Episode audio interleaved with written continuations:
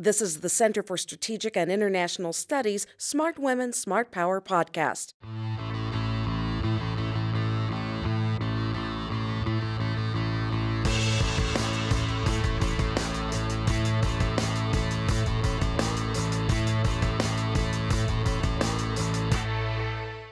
This is the Smart Women, Smart Power podcast. I'm Beverly Kirk here at CSIS in Washington. Be sure to follow us on Twitter. We're at Smart Women, and I'm at Beverly Kirk.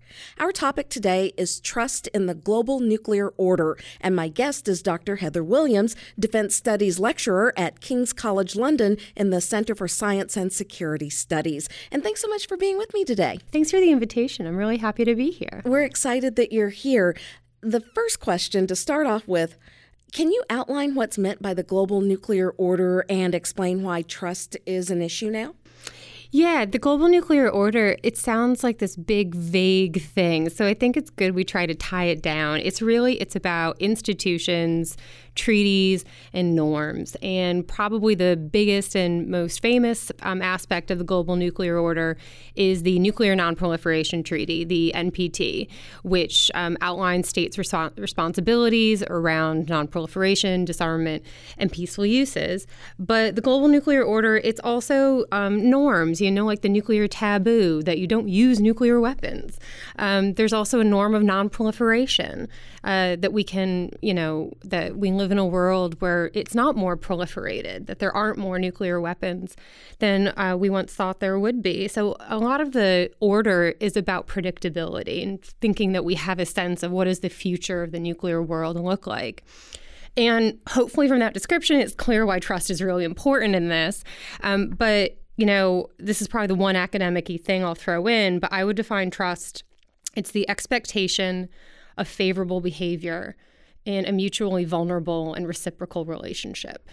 And when we think of trust that way, trust is important in the order, but it's also important in arms control agreements. You know, Reagan's trust but verify is the really famous saying, but it's basically saying that the states in this order that we expect each other to observe these norms, to live up to agreements, uh, to comply with our treaty obligations. So it's really about that predictability um, and feeling like going forward there is some stability in um, in terms of nuclear weapons. But there are concerns now that this trust has been broken, particularly between the United States and Europe.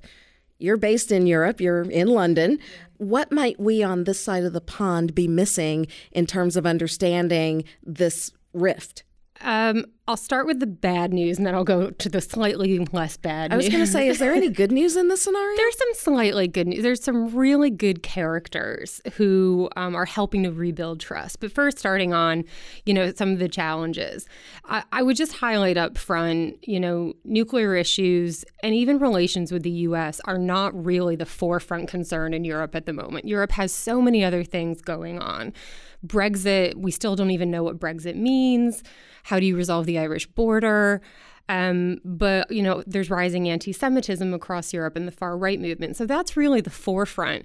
But in terms of trust with regards to the U.S., um, you just can't avoid the Trump factor. Um, however bad you think it is, however you know, however much you think that Europeans distrust Trump, it's worse than than you can possibly think that you're than you're probably thinking. Um, so, can you give any examples? It's it's to the point of irrationality sometimes, where just because Trump, if Trump is just associated with a policy, it might cause some Europeans to just be dismissive of it rather than engage with the policy on its merits. Um, I would say one example of this was actually the um, this year's nuclear posture review the nuclear posture review, it's not that different from all previous ones, including the Obama administrations. But a lot of Europeans have just dismissed it off of hand and said, oh, but it's Trump's nuclear posture review, therefore it's bad rather than kind of diving into it. And I think it's understandable. Um, you know, some, to some extent, this is human nature that we just label these things, label countries based on who the leader is. Um, but it also it does it does damage the relationship and it misses a trick.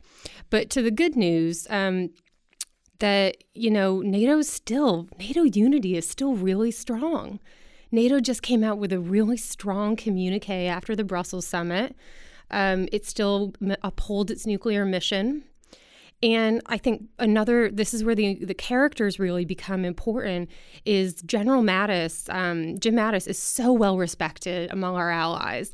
And whenever he gives a statement, if he backs up something, that really helps to shore up trust for the United States as a whole. So I think those individuals, to some extent, are really the ones who are going to going to help save the relationship are there mistakes or if what are the mistakes that the US may be making?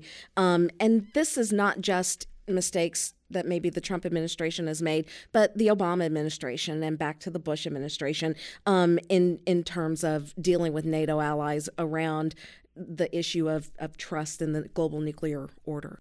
I don't know if this is a mistake, but I think that I think that we as the United States, maybe all governments, can be better understanding the domestic pressures on our allies.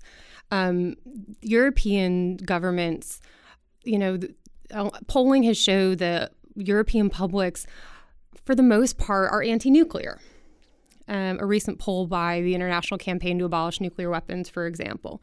Uh, there are, there's a really strong anti-nuclear movement in a lot of European countries. Particularly Germany, right? Exactly. Yeah. Um, Germany, um, the Netherlands, uh, even Italy to some extent. And that's a domestic political issue. This isn't just a NATO or a U.S. bilateral issue uh, you know, your European politicians, they're not going to gain any votes by coming out in favor of nuclear weapons.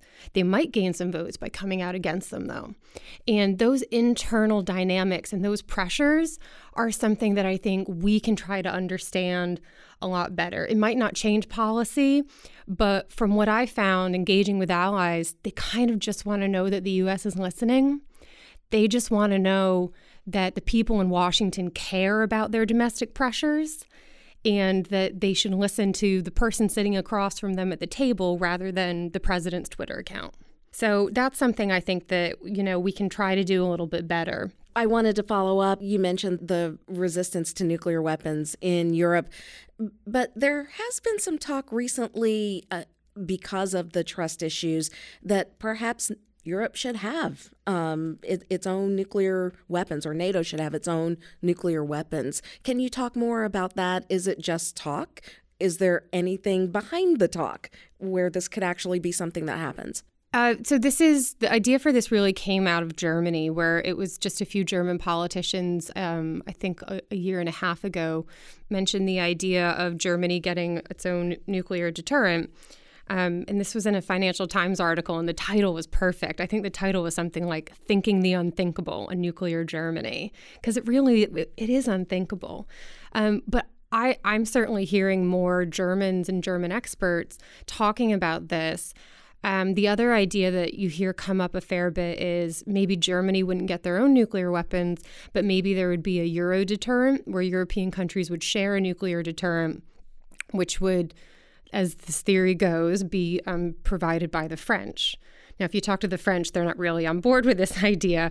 Um, you know, I I think it. I think we should listen to this. It's a signal. It's a symbol of distrust in the United States as a security guarantor. But whether I, I don't really think it's going to go anywhere, mainly because the foundations of the global nuclear order, the foundation of nonproliferation, is still really strong. Um, and the, the example of that I would point to is actually North Korea. So, North Korea has acquired nuclear weapons, but they're treated as a pariah state. And we can hold up North Korea as an example to the world and say, if you really want to go down this path, here is what will happen to you. Here are all the sanctions. Here's how you will be treated. And you almost using them as a case study and make an example out of them. And if we really care about nonproliferation, we should be sending that message um, to any country that considers it. So, again, I think it's an important symbol to listen to, but we shouldn't, you know, the sky isn't falling just yet. Is it fair to say that there may be fewer people on this side of the Atlantic who are aware that this conversation actually has some traction in Europe? Probably. Whenever I talk about it, over here in Washington. Because I'm stunned. It, it, it is stunning to some extent. As I said, I don't think it's that realistic. It's more, um, it, you know, it's more the Europeans saying, "We're here. We're, this is really serious. We need you to listen to us." And that's what I think we need to engage with, which is okay, let's talk seriously about what are your concerns with America's security assurances? What are your concerns about the health of NATO?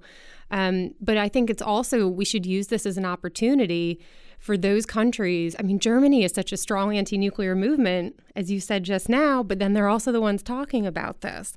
This is a great opportunity to bring them into discussions within the NPT and talking about how can we make the global nuclear order healthier? How can we make it stronger? And how can we include your views in that?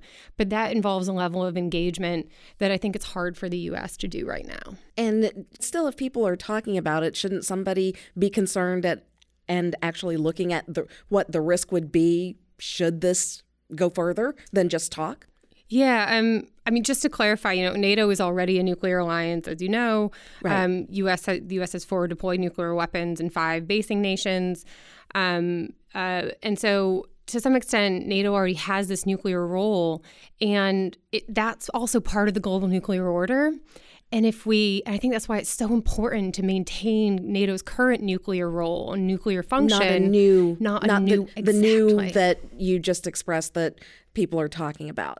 Exactly, because Thanks that's just gonna that's gonna open up so many new dynamics and potential instabilities. Um, you know, the idea of Germany and France sharing a nuclear deterrent I mean, that was inconceivable 100 or f- even 50 years ago. Um, how stable is such a relationship given historical trends? Um, it just, and then you get questions about nuclear security and nuclear burden sharing. And those are just, each one of those is so complex. Um, I'm not saying that we should just accept the status quo because all the alternatives are too difficult to, to contemplate. But the current situation, it is relatively stable. And in an era of this much uncertainty, maybe we should be strengthening sources of stability. How do you rebuild trust that's lost?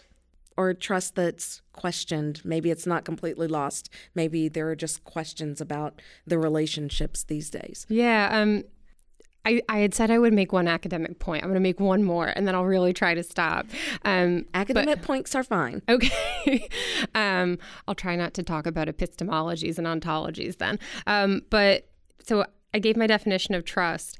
But whenever we say trust, we should say trust to do what? You don't trust everybody the same. Um, I, you know, I trust my mother. Do I trust my mother to co author a paper with me? You know, so, sorry, mom, but no. um, do I trust? Uh, you know, one of my colleagues at King's. Absolutely. And so you have to talk about trust to do what? So when we talk about rebuilding trust in the global nuclear order, I think we really need to think about what do we want that trust to do for us? And I would say we want trust that states will not proliferate. So that means rebuilding trust within the NPT. We want a future for U.S. Russia arms control as possessors of the two largest nuclear arsenals. So, we as the U.S. have to rebuild trust with Russia. And Russia has to reciprocate. That's an important point. Um, but it, we also have to be the ones willing to engage in that. And so, how you do that, it depends on what you want to get out of it. Um, I do think, you know, the history of trust building often points to the role of individuals and people. Um, and so I think to some extent it is about having the right people in the room and having political will, but it's also realizing that we do have shared interests. Like it's in both the US and Russia's interest to continue with arms control. It's um, coming to realize that and finding ways forward. Before we uh, continue down the Russia vein, I just want to follow up quickly on um, remedying the trust issues. Is the ball in the U.S.'s court to make the first move, or is this something that, that NATO and Europe will have to push for? Uh, I think it's in both sides. The the you know, it's almost like I, it's not i don't think it's as simple as who's going to go first in this one. One example i would point to is um, at the recent npt preparatory committee meeting the us rolled out a new kind of policy which was um, creating the conditions-based approach to nuclear disarmament. And the idea of this policy is let's have a broader dialogue about disarmament Let's go forward in a positive spirit. Let's rebuild trust amongst each other within the NPT. You can bring initiatives to the table, we'll bring initiatives to the table, but let's create that dialogue space. Now, is that something that did the US start that or is it or did they start it because their allies encouraged them to do it? And so it's almost hard to say that it comes down to one person starting things. I think it's more acknowledging those mutual interests and coming up with ideas that you know pe- that can capitalize on them.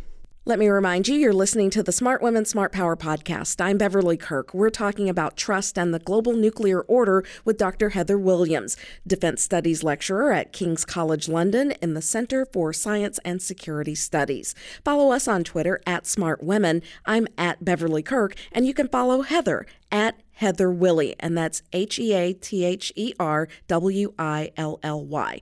And I know you're very prolific on Twitter. I follow you. Oh, thanks.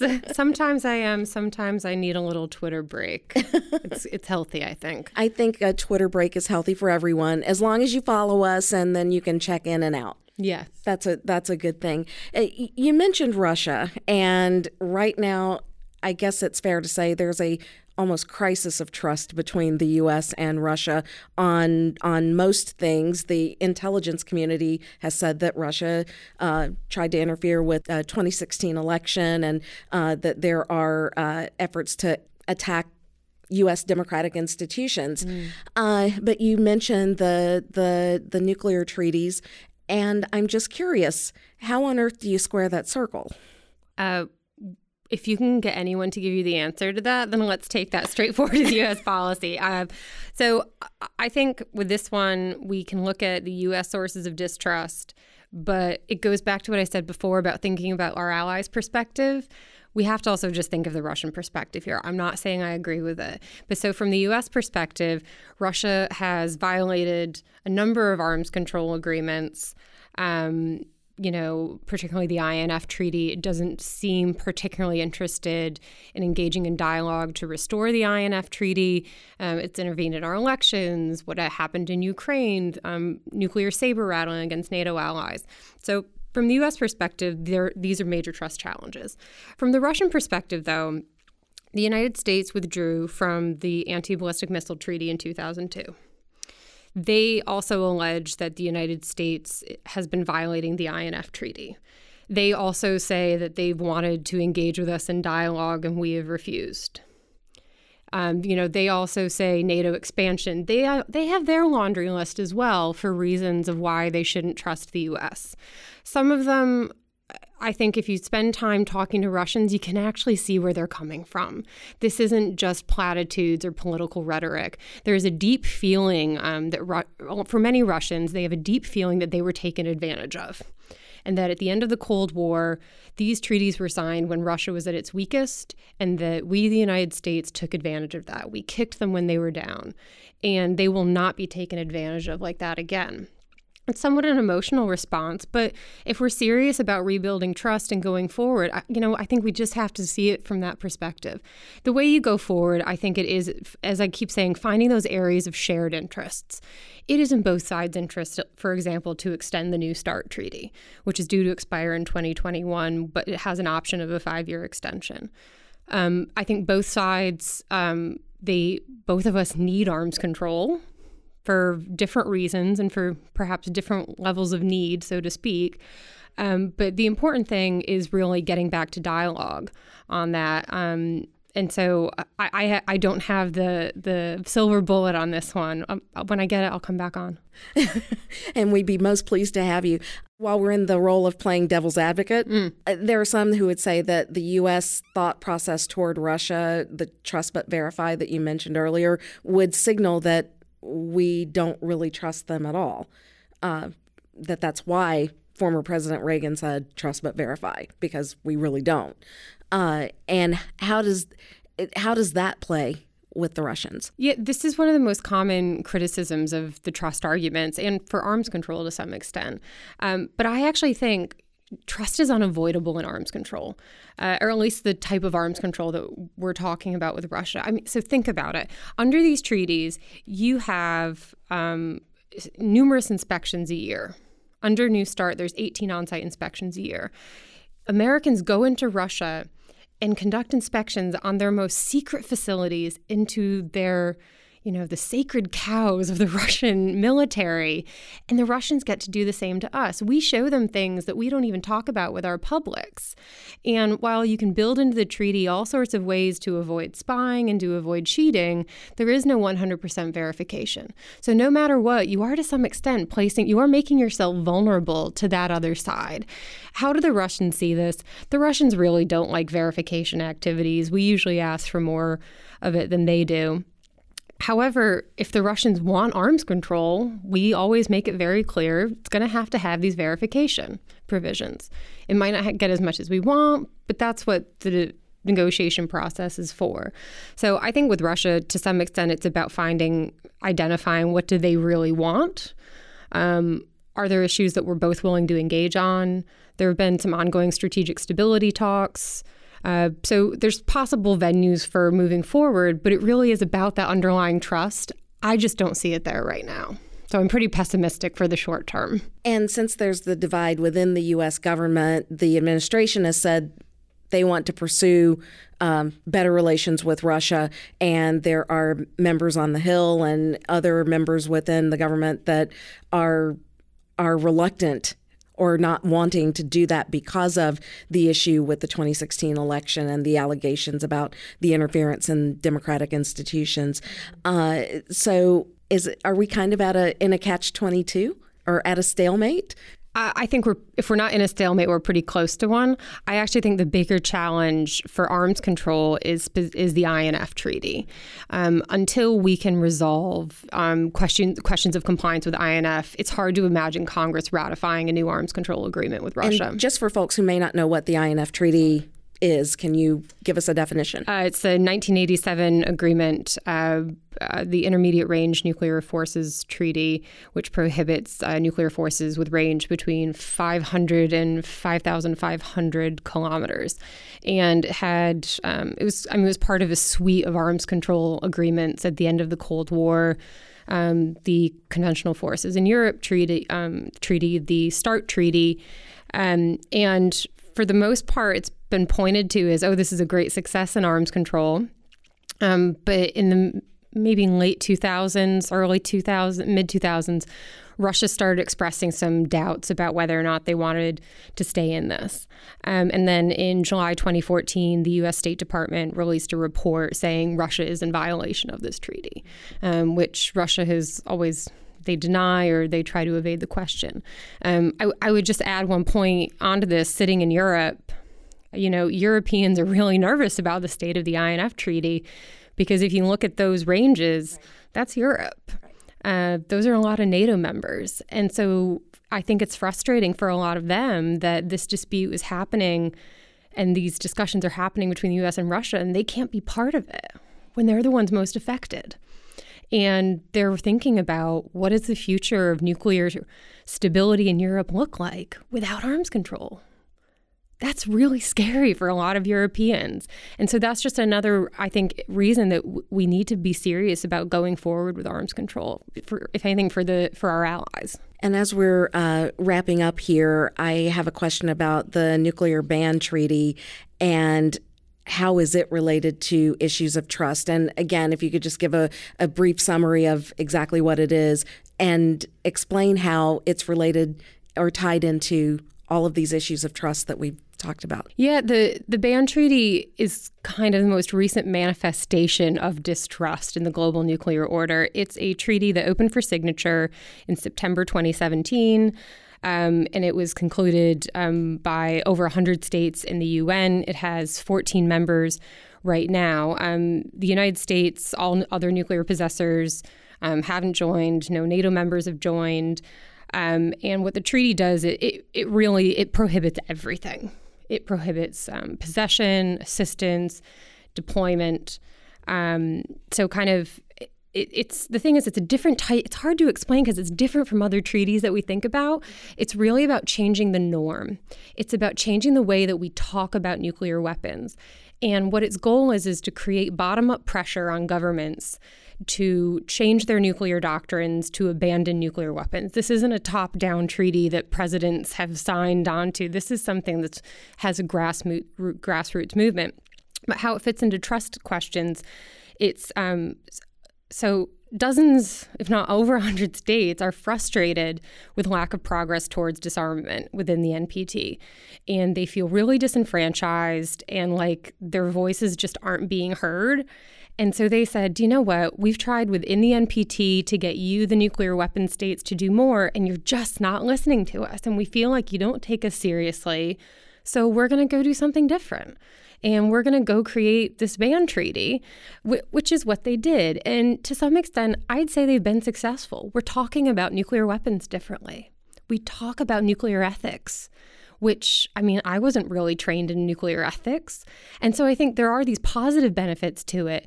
However, the treaty, it, it really, you know, it doesn't readily align with the NPT it doesn't readily fit into the global nuclear order.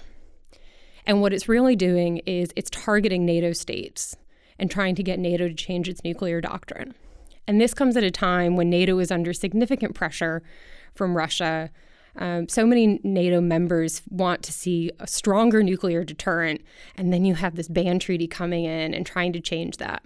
And so, what I think is a real problem with the ban treaty, it doesn't take into account security context it doesn't acknowledge state security concerns and why they might rely on nuclear weapons. So, for example, how can you tell the Indians you don't need nuclear weapons for your security? I mean, in, India will have a pretty strong view on that. Or how do you tell the Poles, do you know what? You don't really need a nuclear deterrent. You're going to be fine without it. The, the, Poland's history with Russia would suggest otherwise. And so, because the ban treaty doesn't take into account those security factors, uh, I see it as more destabilizing the global nuclear order than contributing to it at this time. And wouldn't it also be pretty hard to get nuclear powers to actually sign on to a treaty like this? Well, yeah. Uh, I mean, they would have to uh, either give up their nuclear weapons beforehand or make a commitment to do so. And the conditions just don't exist right now. Um, and so the U.S. policy of creating conditions um, is meant to be kind of a step towards in toward the longer term goal of nuclear disarmament.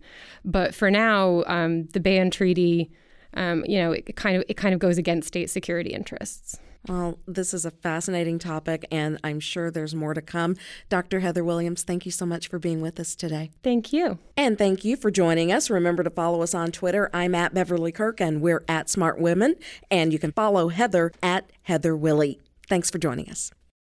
Thank you for listening. For more information, go to csis.org and subscribe to our podcasts.